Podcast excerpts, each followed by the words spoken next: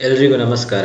ಒಮ್ಮೆ ಸನಕಾದಿ ಮುನೀಶ್ವರರು ಮೂರು ಲೋಕವನ್ನ ಸುತ್ತುತ್ತಾ ವೈಕುಂಠಕ್ಕೆ ಹೋಗ್ತಾರೆ. ವೈಕುಂಠದ ದ್ವಾರಪಾಲಕರು ಇವರನ್ನ ಒಳಗೆ ಬಿಡೋದಿಲ್ಲ. ಇವರು ನೋಡ್ಲಿಕ್ಕೆ ಮಕ್ಕಳ ಹಾಗೆ ಇದ್ದ ಕಾರಣ ಇವರನ್ನ ಅಲ್ಲಿನ ದ್ವಾರಪಾಲಕರುಗಳು ಒಳಗೆ ಬಿಡುವುದಿಲ್ಲ ಇದರಿಂದಾಗಿ ಸನಕಾದಿ ಮುನೀಶ್ವರರಿಗೆ ಕೋಪ ಬರ್ತದೆ. ಹೀಗೆ ಕೋಪಗೊಂಡಂತಹ ಸನಕಾದಿ ಮುನೀಶ್ವರರು ಆ ದ್ವಾರಪಾಲಕರುಗಳಿಗೆ ಒಂದು ಶಾಪವನ್ನ ಕೊಡ್ತಾರೆ. ಏನು ಅಂತ ಹೇಳಿದ್ರೆ, ಭಗವಂತನ ವಾಸಸ್ಥಾನದಲ್ಲಿರುವಂತಹ ನೀವು ಇಲ್ಲಿ ಇರ್ಲಿಕ್ಕೆ ಯೋಗ್ಯರಲ್ಲ. ಬದಲಾಗಿ ನೀವು ಇವಾಗಲಿಂದಲೇ ಇಲ್ಲಿಂದ ತೊಲಗುವ ಹಾಗೆ ಆಗ್ಲಿ. ಅದಲ್ಲದೆ ಪಾಪಮಯವಾದಂತಹ ಅಸುರ ಜನ್ಮದಲ್ಲಿ ನೀವು ಜನಿಸುವ ಹಾಗೆ ಆಗ್ಲಿ ಅಂತ ಹೇಳುವಂತ ಶಾಪವನ್ನ ಕೊಡ್ತಾರೆ. ಆ ಕೂಡಲೇ ಆ ಎರಡು ದ್ವಾರಪಾಲಕರುಗಳು ಕೂಡ ವೈಕುಂಠದಿಂದ ಹೊರಬೀಳ್ತಾರೆ. ದ್ವಾರಪಾಲಕರಿಗೆ ತಮ್ಮ ತಪ್ಪಿನ ಅರಿವಾಗ್ತದೆ. ಸನಕಾದಿ ಮುನೀಶ್ವರರಿಗೆ ಇವರ ಮೇಲೆ ಕರುಣೆ ಬಂದು ಶಾಪ ವಿಮೋಚನೆಗಾಗಿ ಒಂದು ಅನುಗ್ರಹವನ್ನ ಕೊಡ್ತಾರೆ. ಏನು ಅಂತ ಕೇಳಿದ್ರೆ, ಮೂರು ಜನ್ಮದಲ್ಲಿ ಈ ಶಾಪವನ್ನ ಅನುಭವಿಸಿ ಮತ್ತೆ ನೀವು ವೈಕುಂಠಕ್ಕೆ ಸೇರಿರಿ ಅಂತ ಒಂದು ಅನುಗ್ರಹವನ್ನ ಸನಕಾದಿ ಮುನೀಶ್ವರರು ದ್ವಾರಪಾಲಕರುಗಳಿಗೆ ಮಾಡ್ತಾರೆ. ಹೀಗೆ ಶಾಪಗ್ರಸ್ತ ದ್ವಾರಪಾಲಕರುಗಳು ದ್ವಿತೀಯ ಮಕ್ಕಳಾಗಿ ಹುಟ್ಟುತ್ತಾರೆ. ಅದರಲ್ಲಿ ಕಿರಿಯವನೇ ಹಿರಣ್ಯಾಕ್ಷ ಮತ್ತು ಹಿರಿಯವನೇ ಹಿರಣ್ಯಕಶಿಪು. ಹಿರಣ್ಯಾಕ್ಷನನ್ನ ಭಗವಂತನು ವರಾಹಾವತಾರದಲ್ಲಿ ಬಂದು ಸಂಹಾರ ಮಾಡ್ತಾನೆ. ಇದರಿಂದ ಹಿರಣ್ಯಕಶಿಪುವಿಗೆ ಬಹಳಷ್ಟು ದುಃಖ ಆಗ್ತದೆ. ಅದೇ ಸಮಯದಲ್ಲಿ ಭಗವಂತನ ಮೇಲೆ ಕೋಪವೂ ಕೂಡ ಬರ್ತದೆ. ಹಿರಣ್ಯ ಕಶುಪು ಹೇಳ್ತಾನೆ, ಈ ಮಹಾವಿಷ್ಣುವನ್ನ ಕೊಲ್ಲದೆ ನನ್ನ ಜೀವಕ್ಕೆ ಶಾಂತಿ ಇಲ್ಲ. ನಾನು ಏನೇ ಆದರೂ ಕೂಡ ಆ ಮಹಾವಿಷ್ಣುವನ್ನ ಕೊಂದೇ ತೀರ್ತೇನೆ ಅಂತ ಹೇಳ್ತಾ ಶಪಥವನ್ನ ಮಾಡ್ತಾನೆ. ತನ್ನ ಸೇವಕರಿಗೆ ಅವನೊಂದು ಆಜ್ಞೆಯನ್ನ ಕೊಡ್ತಾನೆ. ಏನು ಅಂತ ಹೇಳಿದ್ರೆ, ಭೂಲೋಕಕ್ಕೆ ಹೋಗಿ ಅಲ್ಲಿ ವಿಷ್ಣುವಿನ ಭಕ್ತರು ಯಾರೆಲ್ಲ ಇದ್ದಾರೋ ಅಂತವರನ್ನೆಲ್ಲರನ್ನು ಕೂಡ ಸೆದೆ ಬಡಿಯಿರಿ ಅಂತ ಯಜ್ಞ ಇತ್ಯಾದಿಗಳನ್ನೆಲ್ಲ ಮಾಡ್ತಾ ಇರುವಂತಹ ಸಾಧುಗಳನ್ನ ಸಂಹರಿಸಿ ಅಂತ ಹೇಳ್ತಾನೆ. ವಿಷ್ಣುವನ್ನ ಪೂಜಿಸ್ತಾ ಇರುವಂತ ಬ್ರಾಹ್ಮಣರನ್ನ ಮತ್ತೆ ಸಾಧುಗಳನ್ನ, ವಿಷ್ಣುವಿನ ಭಕ್ತರನ್ನ ದೇಶದಿಂದ ನಿರ್ಮೂಲ ಮಾಡಿ ಹೀಗೆ ಅನೇಕ ದುಷ್ಟ ಆಜ್ಞೆಗಳನ್ನ ತನ್ನ ಸೇವಕರಿಗೆ ಕೊಡ್ತಾನೆ. ಅದೇ ತರಹ ಅವನ ಸೇವಕರೆಲ್ಲರೂ ಕೂಡ, ಅಂದ್ರೆ ಕ್ರೂರ ಸ್ವಭಾವದಲ್ಲಿರುವಂತಹ ರಕ್ಕಸರು ಎಲ್ಲರೂ ಕೂಡ ಭೂಲೋಕವನ್ನ ಪ್ರವೇಶ ಮಾಡಿ ಎಲ್ಲವನ್ನ ಕೂಡ ಅಲ್ಲೋಲ ಕಲ್ಲೋಲ ಮಾಡಿ ಹಾಕ್ತಾರೆ. ಈ ಕಡೆ ಹಿರಣ್ಯಕಶಿಪು ತನ್ನ ತಾಯಿಗೆ ಆಮೇಲೆ ನಾದಿನಿಗೆ ಎಲ್ಲ ಸಮಾಧಾನ ಪಡಿಸುವಂತಹ ಒಂದು ಪ್ರಕ್ರಿಯೆಗೆ ಮುಂದಾಗ್ತಾನೆ. ಸುಯಜ್ಞ ಅಂತ ಹೇಳುವ ಒಬ್ಬ ರಾಜನ ಕಥೆಯನ್ನ ಹಿರಣ್ಯಕಶಿಪು ಈ ಸಂದರ್ಭದಲ್ಲಿ ತನ್ನ ತಾಯಿಗೆ ತಿಳಿಸ್ತಾನೆ. ಈ ಸುಯಜ್ಞ ಅಂತ ಹೇಳುವಂತಹ ರಾಜ ಆತ ಯುದ್ಧವನ್ನ ಮಾಡ್ತಾ ಇರ್ಬೇಕಿದ್ರೆ ಯುದ್ಧದಲ್ಲಿ ವೀರ ಮರಣವನ್ನ ಹೊಂತಾನೆ ಅವಾಗ ಯಮದೇವರು ಎಳೆ ಹುಡುಗನ ರೂಪದಲ್ಲಿ ಅಲ್ಲಿ ಪ್ರತ್ಯಕ್ಷ ಆಗ್ತಾರೆ. ತುಂಬಾ ರೋಧಿಸ್ತಾ ಇದ್ದಂತಹ ಸುಯಜ್ಞ ರಾಜನ ಸಂಬಂಧಿಕರಿಗೆ ಯಮದೇವರು ಒಂದು ಕಥೆಯನ್ನ ಈ ಸಂದರ್ಭದಲ್ಲಿ ಹೇಳ್ತಾರೆ. ಒಂದು ಅಡವಿಯಲ್ಲಿ ಎರಡು ಹಕ್ಕಿಗಳು ಗಂಡ ಹೆಂಡತಿಯರಾಗಿ ಸುಖದಿಂದ ಇದ್ದವು. ಯಮಸ್ವರೂಪಿ ಬೇಡ ಒಬ್ಬ ಬಂದು ಬಲೆಯನ್ನ ಬೀಸ್ತಾನೆ. ಅವಾಗ ಹೆಣ್ಣು ಹಕ್ಕಿ ಅದರಲ್ಲಿ ಸಿಕ್ಕಿ ಬೀಳ್ತದೆ. ಇದನ್ನ ನೋಡಿದಂತಹ ಗಂಡು ಹಕ್ಕಿ ಬಹಳ ದುಃಖದಿಂದ ರೋಧಿಸ್ತಾ ಇರ್ತದೆ. ಅವಾಗ ಆ ಬೇಡ ಗಂಡು ಹಕ್ಕಿಯನ್ನ ಕೂಡ ಕೊಂದು ಹಾಕ್ತಾನೆ. ಈ ಕತೆ ಏನು ಹೇಳ್ತದೆ ಅಂತ ಹೇಳಿದ್ರೆ, ದೇಹ ಅನಿತ್ಯ ಅಂತ ಹೇಳಿ ಗೊತ್ತಿದ್ರೂ ಕೂಡ, ಆತ್ಮವೇ ನಿತ್ಯ ಅಂತ ಹೇಳಿ ಗೊತ್ತಿದ್ರೂ ಕೂಡ, ಆತ್ಮ ದೇಹವನ್ನ ಬಿಟ್ಟ ಕೂಡಲೇ ನಾವು ಆ ದೇಹಕ್ಕೋಸ್ಕರವಾಗಿ ದುಃಖ ಪಡ್ತೇವೆ. ಪ್ರಕೃತಿಯಿಂದ ಬಂದ ದೇಹ ಪ್ರಕೃತಿಗೆ ಮರಳಿ ಹೋಗುವಂತದ್ದು ಸಹಜವೇ ಆಗಿದೆ. ಹಾಗಾಗಿ ದುಃಖವನ್ನ ಮಾಡದೆ ನಿಮ್ಮ ನಿಮ್ಮ ಕರ್ತವ್ಯವನ್ನ ನೀವು ನಿಭಾಯಿಸಬೇಕು ಅಂತ ಹೇಳಿ ಎಳೆ ಹುಡುಗನ ರೂಪದಲ್ಲಿ ಇದ್ದಂಥ ಯಮರಾಜ ಸುಯಜ್ಞ ರಾಜನ ಸಂಬಂಧಿಕರಿಗೆ ತಿಳಿಸ್ತಾನೆ. ಈ ಕಥೆಯನ್ನ ಹಿರಣ್ಯಕಶಿಪು ತನ್ನ ತಾಯಿಗೆ ನಾದಿನಿಗೆ ಹೇಳಿದ ಕೂಡಲೇ ಅವರಿಬ್ರು ಕೂಡ ಸ್ವಲ್ಪ ಮಟ್ಟಿಗೆ ಸಮಾಧಾನವನ್ನ ತಂದುಕೊಳ್ತಾರೆ. ಅದಲ್ಲದೆ ಹಿರಣ್ಯಕಶಿಪು ತನ್ನ ತಾಯಿಯಲ್ಲಿ ಹೇಳ್ತಾನೆ, ಅಮ್ಮ, ನನ್ನ ತಮ್ಮ ಶೂರ. ಈ ಶೂರ ಶೂರನ ಹಾಗೆ ಹೋರಾಟವನ್ನ ಮಾಡಿ ವೀರ ಸ್ವರ್ಗವನ್ನ ಸೇರಿದ್ದಾನೆ. ಅವನಿಗಾಗಿ ಅಳುವುದು ಬೇಡ. ಹುಟ್ಟಿದವನು ಯಾವತ್ತಾದ್ರೂ ಒಂದು ದಿವಸ ಸಾಯಲೇಬೇಕಾಗ್ತದೆ. ಹಾಗಾಗಿ ನೀನು ಕೂಡ ದುಃಖವನ್ನ ಮಾಡಿಕೊಳ್ಬೇಡ ಅಂತ ಹೇಳಿ ಹಿರಣ್ಯಕಶಿಪು ತನ್ನ ತಾಯಿಗೆ ಹೇಳ್ತಾನೆ. ಆದ್ರೆ ಹಿರಣ್ಯಕಶಿಪು ಏನ್ ಮಾಡ್ತಾನೆ ಅಂತ ಹೇಳಿದ್ರೆ ತಾಯಿಗೆ ಉಪದೇಶವನ್ನ ಮಾಡಿ ತಾನು ದುಷ್ಟ ಬುದ್ಧಿಯನ್ನ ಮುಂದುವರಿಸ್ತಾ ಹೋಗ್ತಾನೆ. ವೇದಾಂತ ಹೇಳುವುದಕ್ಕೆ, ಬದನೆಕಾಯಿ ತಿನ್ನುವುದಕ್ಕೆ ಅಂತ ಒಂದು ಗಾದೆ ಉಂಟಲ್ಲ. ಹಾಗೆ ತಾಯಿಗೆ ನಾವು ಹೇಗಿರಬೇಕು ಅಂತ ಹೇಳುವಂತ ಉಪದೇಶವನ್ನೆಲ್ಲ ಮಾಡಿ ತಾನು ಮಾತ್ರ ವಿಷ್ಣು ದ್ವೇಷವನ್ನ ಬೆಳೆಸಿಕೊಂಡೇ ಮುಂದೆ ಹೋಗ್ತಾನೆ. ವಿಷ್ಣು ದೇವರ ವಿರುದ್ಧ ಹೋರಾಟ ಮಾಡಬೇಕು ಅಂತ ಹೇಳುವ ದೃಷ್ಟಿಯಿಂದ, ಶಕ್ತಿಯನ್ನ ಗಳಿಸಿಕೊಳ್ಳುವ ದೃಷ್ಟಿಯಿಂದ ತಪಸ್ಸನ್ನ ಮಾಡುವಂತಹ ನಿರ್ಣಯವನ್ನ ತಗೊಳ್ತಾನೆ. ಇದೇ ಪ್ರಕಾರವಾಗಿ ಮಂದರ ಪರ್ವತಕ್ಕೆ ಹೋಗಿ ತುಂಬಾ ಕಠಿಣವಾದಂತಹ ತಪಸ್ಸನ್ನ ಮಾಡ್ತಾನೆ. ಬಹಳಷ್ಟು ವರ್ಷಗಳು ಕಳೀತವೆ. ತನ್ನ ತುಂಬಾ ಕಠಿಣವಾದಂತಹ ತಪಸ್ಸಿನ ಫಲವಾಗಿ ಬ್ರಹ್ಮದೇವರು ಪ್ರತ್ಯಕ್ಷರಾಗ್ತಾರೆ. ಬ್ರಹ್ಮದೇವರು ಪ್ರತ್ಯಕ್ಷರಾಗಿ ಯಾವ ವರ ಬೇಕು ಕೇಳಿಕೋ ಅಂತ ಹೇಳಿ ಹಿರಣ್ಯಕಶಿಪಿನಲ್ಲಿ ಕೇಳಿದ ಕೂಡಲೇ ಹಿರಣ್ಯಕಶಿಪು ಬ್ರಹ್ಮದೇವರಲ್ಲಿ ಹೇಳ್ತಾನೆ, ನಿನ್ನ ಸೃಷ್ಟಿಯ ಒಳಗೆ ಇರುವಂತಹ ಯಾವ ಪ್ರಾಣಿಯಿಂದಲೂ ಕೂಡ ನನಗೆ ಮರಣ ಭಯ ಬರಬಾರ್ದು, ಮನೆಯ ಒಳಗೆ ಆಗ್ಲಿ, ಹೊರಗೆ ಆಗ್ಲಿ, ನನಗೆ ಸಾವು ಬರಬಾರ್ದು, ಹಗಲಲ್ಲಿ ಆಗ್ಲಿ, ರಾತ್ರಿ ಆಗ್ಲಿ, ನಾನು ಸಾಯಕೂಡದು, ಭೂಮಿಯ ಮೇಲೆ ಆಗ್ಲಿ ಅಥವಾ ಅಂತರಿಕ್ಷದಲ್ಲೇ ಆಗ್ಲಿ, ನನಗೆ ಮೃತ್ಯು ಭಯ ಬರಲೇಬಾರದು. ಯಾವ ಆಯುಧವೂ ಕೂಡ ನನ್ನನ್ನ ಕೊಲ್ಲಲು ಶಕ್ತವಾಗಬಾರದು. ಮನುಷ್ಯ, ಮೃಗ, ದೇವ, ದಾನವರಿಂದಲೂ ಕೂಡ ನನಗೆ ಮರಣ ಭಯ ಬರಬಾರದು. ಈ ರೀತಿಯಾದ ವರವನ್ನ ನನಗೆ ಕರುಣಿಸು ಅಂತ ಹಿರಣ್ಯಕಶಿಪು ಬ್ರಹ್ಮದೇವರಲ್ಲಿ ವರವನ್ನ ಬೇಡ್ತಾನೆ. ಆದ್ರೆ ಬ್ರಹ್ಮದೇವರಿಗೆ ಬೇರೆ ವಿಧಿಯೇ ಇಲ್ಲದೆ ಆ ವರವನ್ನ ಹಿರಣ್ಯಕಶಿಪುವಿಗೆ ಕೊಡ್ತಾರೆ. ಈ ರೀತಿ ಬ್ರಹ್ಮದೇವರಿಂದ ವರವನ್ನ ಪಡೆದಂತಹ ಹಿರಣ್ಯಕಶಿಪು ಮೂರು ಲೋಕವನ್ನ ಕೂಡ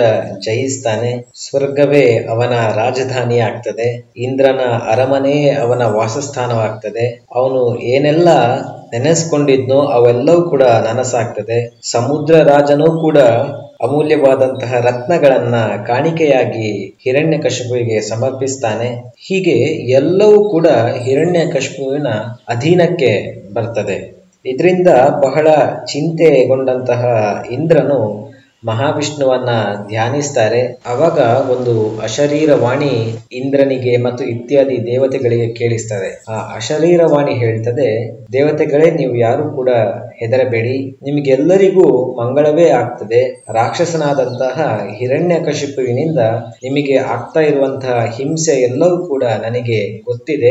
ಅವೆಲ್ಲವನ್ನು ಕೂಡ ನಾನು ಬಹಳ ಬೇಗ ನಿವಾರಿಸ್ತೇನೆ. ದೇವತೆಗಳಿಗೆ, ಬ್ರಾಹ್ಮಣರಿಗೆ ದ್ವೇಷಿಯಾದವನು ಹೆಚ್ಚು ಕಾಲ ಉಳಿಯುವುದಿಲ್ಲ. ಅಂದ್ರೆ ಯಾರು ಜ್ಞಾನಿಗಳಿದ್ದಾರೋ, ಯಾರು ಜ್ಞಾನವನ್ನ, ಅಧ್ಯಯನವನ್ನ ಮಾಡಿ ಜ್ಞಾನವನ್ನ ಪಡ್ಕೊಂಡಂತವ್ರು ಇದ್ದಾರೋ ಅಂತವರಿಗೆ ಕೇಡು ಮಾಡಿದಂತವರು ಬಹಳ ಕಾಲ ಉಳಿಲಿಕ್ಕೆ ಸಾಧ್ಯ ಇಲ್ಲ. ಹಾಗಾಗಿ ಹಿರಣ್ಯಕಶಿಪುವಿನ ಸಂಹಾರ ನನ್ನಿಂದ ಆಗ್ತದೆ. ನೀವು ಚಿಂತೆಯನ್ನ ಮಾಡಬೇಡಿ ಅಂತ ಹೇಳುವಂತಹ ಒಂದು ಅನುಗ್ರಹವನ್ನ ಅಶರೀರವಾಣಿಯ ಮೂಲಕ ಭಗವಂತ ನೀಡ್ತಾನೆ. ಇದರಿಂದ ಇಂದ್ರ ಇತ್ಯಾದಿ ದೇವತೆಗಳಿಗೆ ಸ್ವಲ್ಪ ಚಿಂತೆ ಕಡಿಮೆ ಆಗ್ತದೆ. ಹಿರಣ್ಯಕಶಿಪುವಿಗೆ ನಾಲ್ಕು ಜನ ಮಕ್ಕಳು. ಹಿರಿಯವನೇ ಪ್ರಹ್ಲಾದ ಆನಂತರ ಅನುಹ್ಲಾದ, ಸಂಹ್ಲಾದ ಮತ್ತು ಹ್ಲಾದ ಅಂತ ಹೇಳುವಂತವನು ಪ್ರಹ್ಲಾದ ವಯಸ್ಸಿನಲ್ಲಿ ಮಾತ್ರವೇ ಹಿರಿಯವನಾಗಿರುವುದಿಲ್ಲ. ಗುಣದಲ್ಲಿ ಕೂಡ ಅವನು ಬಹಳಷ್ಟು ಹಿರಿಯವನೇ ಆಗಿರ್ತಾನೆ. ಹಿರಣ್ಯಕಶಿಪು ಮಕ್ಕಳ ವಿದ್ಯಾಭ್ಯಾಸದ ದೃಷ್ಟಿಯಿಂದ ಪ್ರಹ್ಲಾದನನ್ನ ಶುಕ್ರಾಚಾರ್ಯನ ಮಕ್ಕಳಾದ ತನ್ನ ಪುರೋಹಿತರಾದ ಚಂಡ ಮತ್ತು ಅಮರ್ಕರಿಗೆ ಒಪ್ಪಿಸ್ತಾನೆ. ಆದ್ರೆ ಗುರುಗಳು ಹೇಳಿಕೊಟ್ಟಂತಹ ಪಾಠವನ್ನ ಪ್ರಹ್ಲಾದ ಕೇಳಿಸಿಕೊಳ್ಳುವುದೇ ಇಲ್ಲ. ಅದರಲ್ಲೂ ಗುರುಗಳು ಹೇಳಿಕೊಡ್ತಾ ಇರುವಂತದ್ದು ಸರಿ ಇಲ್ಲ. ಶತ್ರುತ್ವ ಇತ್ಯಾದಿ ವಿಷಯಗಳ ಬಗ್ಗೆ ಗುರುಗಳು ಹೇಳಿಕೊಡ್ತಾ ಇದ್ದಾರೆ. ಈ ತರದ ವಿಷಯಗಳು ಯೋಗ್ಯವಲ್ಲ ಅಂತ ಅವನಿಗೆ ಅನಿಸ್ತದೆ. ಅವನು ಗುರುಗಳ ಪಾಠವನ್ನ ಗಮನಿಸದೆ ಲೆಕ್ಕಿಸದೆ ಸದಾ ಭಗವಂತನ ಧ್ಯಾನವನ್ನ ಮಾಡ್ತಾ ಇರ್ತಾನೆ. ಸ್ವಲ್ಪ ಸಮಯದ ನಂತರ ಹಿರಣ್ಯಕಶಿಪು ತನ್ನ ಮಗ ಪ್ರಹ್ಲಾದನನ್ನ ಅರಮನೆಗೆ ಕರೆಸಿಕೊಳ್ತಾನೆ. ಆ ನಂತರ ತನ್ನ ತೊಡೆಯ ಮೇಲೆ ಮಗನನ್ನ ಕೂರಿಸಿಕೊಂಡು, ನೀನೇನನ್ನ ಕಲಿತೆ? ನನಗೆ ದಯವಿಟ್ಟು ತಿಳಿಸು ಅಂತ ಹಿರಣ್ಯಕಶಿಪು ಪ್ರಹ್ಲಾದನಲ್ಲಿ ಕೇಳ್ತಾನೆ. ಅವಾಗ ಪ್ರಹ್ಲಾದ ಹೇಳ್ತಾನೆ, ನನಗೆ ಈ ವಿದ್ಯೆ ಸರಿ ಅಂತ ಹೇಳಿ ಅನಿಸ್ತಾ ಇಲ್ಲ. ಕತ್ತಲೆಯ ನರಕದ ಹಾಗೆ ಇರುವಂತಹ ಸಂಸಾರವನ್ನ ಬಿಟ್ಟು ಅಡವಿಗೆ ಹೋಗಿ ಹರಿಯ ಧ್ಯಾನವನ್ನ ಮಾಡೋದು ಉತ್ತಮ ಅಂತ ನನಗೆ ಅನಿಸ್ತಾ ಉಂಟು ಅಂತ ಪ್ರಹ್ಲಾದ ಹಿರಣ್ಯಕಶಿಪುವಿಗೆ ಹೇಳ್ತಾನೆ. ಇದರಿಂದ ಹಿರಣ್ಯಕಶಿಪುವಿಗೆ ಕಸಿಬಿಸಿ ಆಗ್ತದೆ. ಇಂತಹ ಹರಿಧ್ಯಾನವನ್ನ ಈ ಮಗುವಿಗೆ ಹೇಳಿಕೊಟ್ಟದ್ದು ಯಾರು ಅಂತ ಹೇಳುವಂತ ಒಂದು ಪ್ರಶ್ನೆಯನ್ನು ಕೂಡ ಕೇಳ್ತಾ ಚಂಡ ಮತ್ತು ಅಮರ್ಕರಿಗೆ ಜೋರಾಗಿ ಗದರುತ್ತಾನೆ. ಮಗನ ಹರಿಭಕ್ತಿಯನ್ನ ಕೇಳಿ ಇವನಿಗೆ ಕೋಪ ಈಗಾಗಲೇ ನೆತ್ತಿಗೆ ಏರಿರ್ತದೆ. ಮಗನನ್ನ ತನ್ನ ತೊಡೆಯಿಂದ ಕೆಳಕ್ಕೆ ತಳ್ಳಿ ಆತನನ್ನ ಕೊಲ್ಲಲು ತನ್ನ ಸೇವಕರಿಗೆ ಆಜ್ಞೆಯನ್ನ ಕೊಡ್ತಾನೆ. ಆದರೆ ಭಗವಂತನ ಒಂದು ಅನುಗ್ರಹ ಇದ್ದ ಕಾರಣ ಬೆಂಕಿಯಿಂದಲೂ ಆಗಲಿ ಅಥವಾ ಶೂಲದಿಂದಲೇ ಆಗಲಿ ಅಥವಾ ವಿಷದಿಂದಲೇ ಆಗಲಿ, ಆನೆಯ ತುಳಿತದಿಂದಲೇ ಆಗಲಿ, ಹಾವು ಕಚ್ಚುವಿಕೆಯಿಂದಲೇ ಆಗಲಿ, ಬೆಟ್ಟದಿಂದ ನೂಕಿದ್ರೂ ಸಹಿತ ಭಗವಂತನ ಕೃಪೆಯಿಂದ ಪ್ರಹ್ಲಾದನು ಮರಳಿ ಬದುಕಿ ಬರ್ತಾನೆ. ಏನೇ ಆದರೂ ಕೂಡ ಪ್ರಹ್ಲಾದನು ಸಾವನ್ನಪ್ಪುದೇ ಇಲ್ಲ. ನಂತರ ಮತ್ತೆ ಪ್ರಹ್ಲಾದನನ್ನ ಗುರುವಿನ ಆಶ್ರಮಕ್ಕೆ ಕಳಿಸಲಾಗ್ತದೆ. ಅಲ್ಲಿ ಏನಾಗ್ತದೆ ಅಂತ ಹೇಳಿದ್ರೆ, ಒಂದು ದಿವಸ ಗುರುಗಳು ಆಶ್ರಮದಲ್ಲಿ ಇರುವುದಿಲ್ಲ. ಆವಾಗ ಪ್ರಹ್ಲಾದನು ತನ್ನ ಗೆಳೆಯರ ಒಟ್ಟಿಗೆ ಇರ್ತಾನೆ. ಹೀಗೆ ಗೆಳೆಯರ ಒಟ್ಟಿಗೆ ಮಾತಾಡ್ತಾ ಇರಬೇಕಿದ್ರೆ, ಅವನು ಹೇಳ್ತಾನೆ, ಮನುಷ್ಯ ಜನ್ಮ ಅಂತ ಹೇಳುವಂಥದ್ದು ಸಿಕ್ಕುದು ಬಹಳ ಕಷ್ಟ. ಇದನ್ನ ಸಿಕ್ಕಿದಾಗ ಹಾಳು ಮಾಡಿಕೊಳ್ಳಬಾರದು ಬದಲಾಗಿ ನಾವು ಇದನ್ನ ಚೆನ್ನಾಗಿ ಉಪಯೋಗ ಮಾಡಬೇಕು ಅಂತ ನಾರದ ಮಹರ್ಷಿಗಳು ನನಗೆ ತಿಳಿಸಿದ್ದಾರೆ ಅಂತ ಹೇಳ್ತಾನೆ. ಆವಾಗ ಗೆಳೆಯರುಗಳು ಎಲ್ರಿಗೂ ಕೂಡ ಒಂದು ಸಂಶಯ ಬರ್ತದೆ. ಈ ಪ್ರಹ್ಲಾದ ಹುಟ್ಟಿದಾಗಿನಿಂದ ನಮ್ಮ ಒಟ್ಟಿಗೆನೆ ಇದ್ದಾನೆ. ಇವನಿಗೆ ನಾರದ ಮಹರ್ಷಿಗಳು ಎಲ್ಲಿ ಸಿಕ್ಕಿದ್ರು ಅಂತ ಹೇಳುವಂತ ಸಂಶಯ ಬರ್ತದೆ. ಅದೇ ಪ್ರಕಾರವಾಗಿ ಈ ಪ್ರಶ್ನೆಯನ್ನ ಪ್ರಹ್ಲಾದನಲ್ಲಿ ಅವನ ಗೆಳೆಯರು ಕೇಳ್ತಾರೆ. ಅವಾಗ ಪ್ರಹ್ಲಾದನು ಒಂದು ಕಥೆಯನ್ನ ಹೇಳ್ತಾನೆ. ಅಂದ್ರೆ ಅವನ ಪೂರ್ವ ವೃತ್ತಾಂತವನ್ನ ತಿಳಿಸ್ತಾನೆ. ಅದು ಏನು ಅಂತ ಹೇಳಿದ್ರೆ, ಹಿಂದೆ ಅವನ ತಂದೆ ಹಿರಣ್ಯ ಕಶುಪು ತಪಸ್ಸನ್ನ ಮಾಡ್ತಾ ಇರ್ಬೇಕಿದ್ರೆ ದೇವತೆಗಳು ದಂಡೆತ್ತಿ ಬರ್ತಾರೆ. ಅವಾಗ ದಾನವರು ಸೋತು ಹೋಗ್ತಾರೆ. ಇದರಿಂದ ಅರಮನೆ ದೇವತೆಗಳ ವಶ ಆಗ್ತದೆ. ತನ್ನನ್ನ ಗರ್ಭದಲ್ಲಿ ಇರಿಸಿಕೊಂಡಿದ್ದಂತಹ ಗರ್ಭವತಿಯಾದ ತಾಯಿಯನ್ನ ದೇವೇಂದ್ರ ತನ್ನ ಕೈವಶ ಮಾಡುವ ಉದ್ದೇಶದಿಂದ ಎಳೆದು ಕರ್ಕೊಂಡು ಹೋಗ್ತಾ ಇರ್ತಾನೆ. ಅವಾಗ ನಾರದ ಮಹರ್ಷಿಗಳು ಬಂದು ತನ್ನ ತಾಯಿಯನ್ನ ರಕ್ಷಿಸ್ತಾರೆ. ಅವರ ಆಶ್ರಮದಲ್ಲಿ ತನ್ನ ತಾಯಿಯನ್ನ ಆನಂತರ ಇರಿಸಿಕೊಳ್ತಾರೆ. ಈ ಸಮಯದಲ್ಲಿ ತನ್ನ ತಾಯಿಗೆ ಭಾಗವತ ಧರ್ಮದ ಉಪದೇಶವನ್ನ ನಾರದ ಮಹರ್ಷಿಗಳು ಮಾಡ್ತಾ ಇರ್ತಾರೆ. ನಾನು ಅದನ್ನ ಗರ್ಭದಲ್ಲಿ ಕುಳಿತುಕೊಂಡು ಕೇಳ್ತಾ ಇದ್ದೆ ಅಂತ ಪ್ರಹ್ಲಾದ ತನ್ನ ಗೆಳೆಯರಿಗೆ ಹೇಳ್ತಾನೆ. ಇದನ್ನ ಕೇಳಿದಂತಹ ಪ್ರಹ್ಲಾದನ ಗೆಳೆಯರಿಗೆ ಭಗವಂತನ ಅನಂತ ಮಹಿಮೆಯ ಮೇಲೆ ಇನ್ನಷ್ಟು ಕೌತುಕ ಜಾಸ್ತಿಯೇ ಆಗ್ತಾ ಹೋಗ್ತದೆ. ಪ್ರಹ್ಲಾದನಲ್ಲಿ ಮತ್ತೆ ಮತ್ತೆ ಭಗವಂತನ ಮಹಿಮೆಯ ಕುರಿತಾಗಿ ಆತನ ಗೆಳೆಯರು ಕೇಳ್ತಾ ಹೋಗ್ತಾರೆ. ಅದಕ್ಕೆ ಪೂರಕವಾಗಿ ಪ್ರಹ್ಲಾದನೂ ಕೂಡ ತನ್ನ ಗೆಳೆಯರಿಗೆ ಭಾಗವತ ಧರ್ಮದ ಉಪದೇಶವನ್ನ ಮಾಡ್ತಾನೆ. ಕೊನೆಗೆ ಅಲ್ಲಿಗೆ ಬಂದಂತಹ ಚಂಡಾಮರ್ಕರಿಗೆ ತಮ್ಮ ಶಿಷ್ಯರು ಎಲ್ಲರೂ ಕೂಡ ತಮ್ಮ ಕೈ ಮೀರಿ ಹೋಗಿರುವುದು ಅವರ ಗಮನಕ್ಕೆ ಬರ್ತದೆ. ಇದನ್ನ ಹಿರಣ್ಯಕಶಿಪುವಿಗೆ ಚಂಡಾಮರ್ಕರು ತಿಳಿಸ್ತಾರೆ. ಇದರಿಂದ ಹಿರಣ್ಯಕಶಿಪುವಿಗೆ ಬಹಳಷ್ಟು ಕೋಪ ಬರ್ತದೆ. ಹಿರಣ್ಯಕಶಿಪು ಪ್ರಹ್ಲಾದನನ್ನ ಎಳೆದು ಕರ್ಕೊಂಡು ಬರ್ತಾನೆ. ಆಮೇಲೆ ತುಂಬಾ ಕ್ರೋಧದಿಂದ ಕೇಳ್ತಾನೆ, ಎಲೆ ಮನೆ ಹಾಳನೆ, ನಿನ್ನನ್ನ ಕಡಿದು ತುಂಡು ಮಾಡಬೇಕು ಅಂತ ಹೇಳಿ ನನಗೆ ಅನಿಸ್ತಾ ಇದೆ. ನನ್ನ ಅಪ್ಪಣೆಯನ್ನ ಮೀರುವಂತಹ ಧೈರ್ಯ ನಿನಗೆ ಹೇಗೆ ಬಂತು? ಈ ನೀಚ ಬುದ್ಧಿಯನ್ನ ನಿನಗೆ ಹೇಳಿಕೊಟ್ಟವರಾದ್ರೂ ಯಾರು? ನಾನು ಇಷ್ಟೆಲ್ಲ ಹೇಳ್ತಾ ಇದ್ರು ಕೂಡ ನೀನು ನಡುಗದೆ ಬಹಳ ಧೈರ್ಯದಿಂದ ಇದ್ದೀಯಲ್ಲ. ನಿನಗೆ ಈ ಧೈರ್ಯವನ್ನ ಕೊಟ್ಟವರಾದ್ರು ಯಾರು ಅಂತ ತನ್ನ ಮಗನಲ್ಲಿ ಪ್ರಶ್ನೆಯನ್ನ ಹಿರಣ್ಯಕಶಿಪು ಮಾಡ್ತಾನೆ. ಇದಕ್ಕೆ ಪ್ರಹ್ಲಾದ ಉತ್ತರವನ್ನ ಕೊಡ್ತಾನೆ, ನನಗೆ ಧೈರ್ಯವನ್ನ ಕೊಟ್ಟಂತದ್ದು, ನನಗೆ ಬೆನ್ಗಾವಲಾಗಿ ನನ್ನನ್ನ ಕಾಪಾಡ್ತಾ ಇರುವಂತದ್ದು ಎಲ್ಲವೂ ಕೂಡ ಆ ಶ್ರೀಹರಿಯೇ. ಶ್ರೀಹರಿಯ ಕೃಪೆಯಿಂದಲೇ ನಾವೆಲ್ಲರೂ ಕೂಡ ಇಲ್ಲಿ ಇದ್ದೇವೆ. ಹೀಗೆ ಹೇಳ್ತಾ ಶ್ರೀಹರಿಯ ಅನಂತ ಮಹಿಮೆಯ ವರ್ಣನೆಯನ್ನ ಈ ಸಂದರ್ಭದಲ್ಲಿ ಮಾಡ್ತಾನೆ. ಇದರಿಂದ ಹಿರಣ್ಯಕಶಿಪುವಿಗೆ ಕೋಪ ಇನ್ನಷ್ಟು ಜಾಸ್ತಿ ಆಗ್ತದೆ. ಅವನು ಕೇಳ್ತಾನೆ, ನಿನ್ನ ಹರಿ ಹಾಗಾದ್ರೆ ಎಲ್ಲಿದ್ದಾನೆ? ಲೋಕೇಶ್ವರ ಅಂತಲ್ಲ ನೀನು ಅವನನ್ನ ಕರಿತೀಯಲ್ಲ? ಅವನನ್ನು ನನಗೆ ತೋರಿಸ್ತೀಯ? ನನಗಂತೂ ಸಿಗ್ತಾ ಇಲ್ಲ. ನಿನಿಗಾದ್ರೂ ಸಿಗ್ತಾನ ನೋಡುವ? ಅಂತ ಪ್ರಹ್ಲಾದ ರಾಜನಲ್ಲಿ ಹಿರಣ್ಯಕಶಿಪು ಕೇಳ್ತಾನೆ. ಅವಾಗ ಪ್ರಹ್ಲಾದ ಹೇಳ್ತಾನೆ, ಹರಿ ಎಲ್ಲಾ ಕಡೆಯಲ್ಲಿಯೂ ಕೂಡ ಇದ್ದಾನೆ. ಅವನು ಲೋಕಕ್ಕೆ ಈಶ್ವರ, ಹಾಗಾಗಿ ಎಲ್ಲಾ ಕಡೆಯಲ್ಲೂ ಹರಿ ಇದ್ದಾನೆ ಅಂತ. ಮತ್ತೆ ಹಿರಣ್ಯಕಶಿಪು ಹೇಳ್ತಾನೆ, ಎಲ್ಲಾ ಕಡೆ ಇದ್ರೆ ನನಗೆ ಈ ಕಂಬದಲ್ಲಿ ಅವನು ಇರುವುದು ಕಾಣ್ತಾ ಇಲ್ಲಲ್ಲ.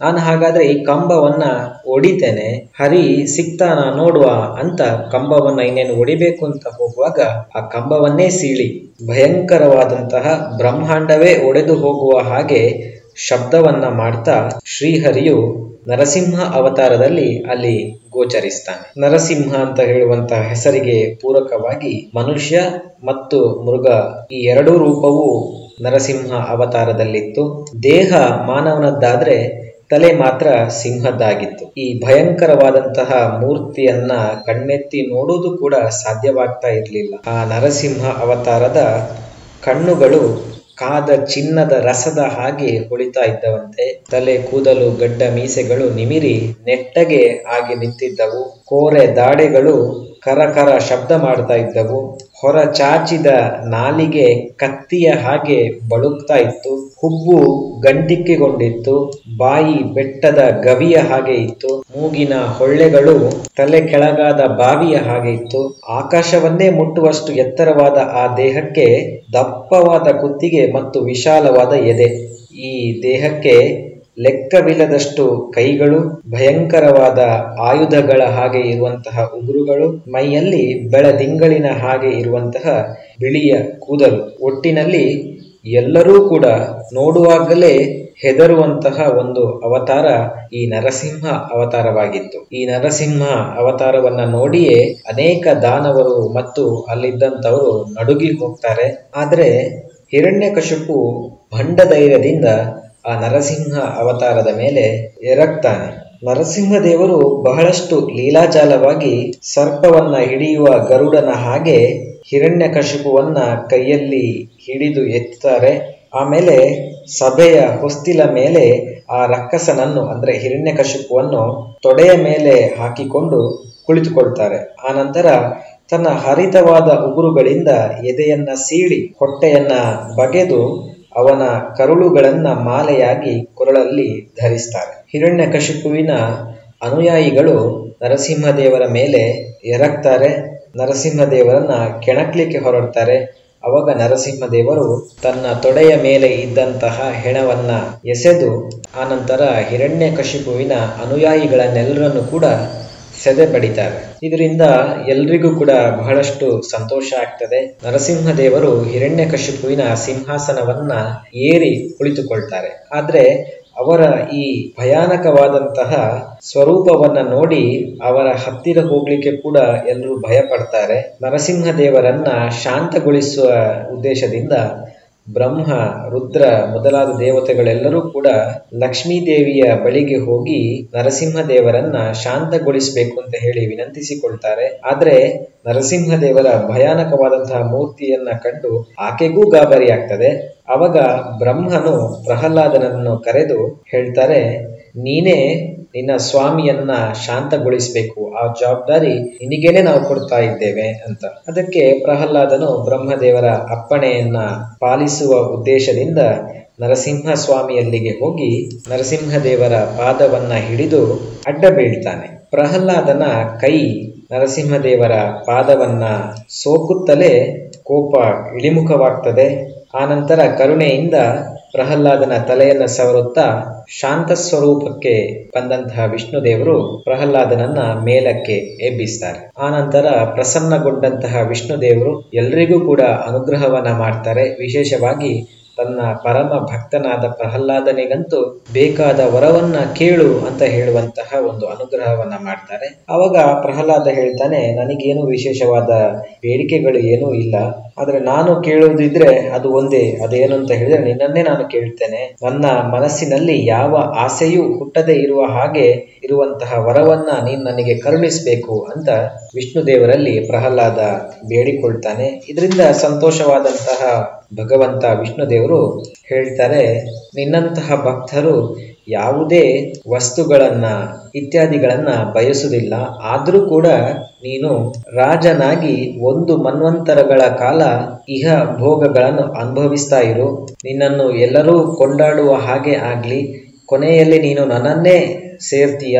ನಿನ್ನನ್ನ ಸ್ಮರಿಸಿದವರು ಕೂಡ ಸಕಲ ಕರ್ಮಗಳಿಂದ ಮುಕ್ತರಾಗ್ತಾರೆ. ನೀನು ನನ್ನ ಭಕ್ತರಲ್ಲಿ ಅಗ್ರಗಣ್ಯ ಅಂತ ಹೇಳಿ ಭಗವಂತ ಪ್ರಹ್ಲಾದನಿಗೆ ವರವನ್ನ ಕೊಡ್ತಾರೆ. ಆ ನಂತರ ಹಿರಣ್ಯಕಶಿಪುವಿನ ಪ್ರೇತ ಕಾರ್ಯಗಳನ್ನ ನಡೆಸಿದ ಮೇಲೆ ಅವನನ್ನ ಸಿಂಹಾಸನದಲ್ಲಿ ಕೂರಿಸಿ ಪಟ್ಟವನ್ನ ಕಟ್ಟುತ್ತಾರೆ ಹೀಗೆ ಎಲ್ಲ ದೇವರುಗಳಿಂದ ಅನುಗ್ರಹ ಪ್ರಾಪ್ತಿಪಡಿಸಿಕೊಂಡಂತಹ ಪ್ರಹ್ಲಾದನು ಬಹುಕಾಲ ರಾಜ್ಯವನ್ನ ಆಳಿ ಕಡೆಗೆ ಭಗವಂತನನ್ನ ಸೇರ್ತಾನೆ.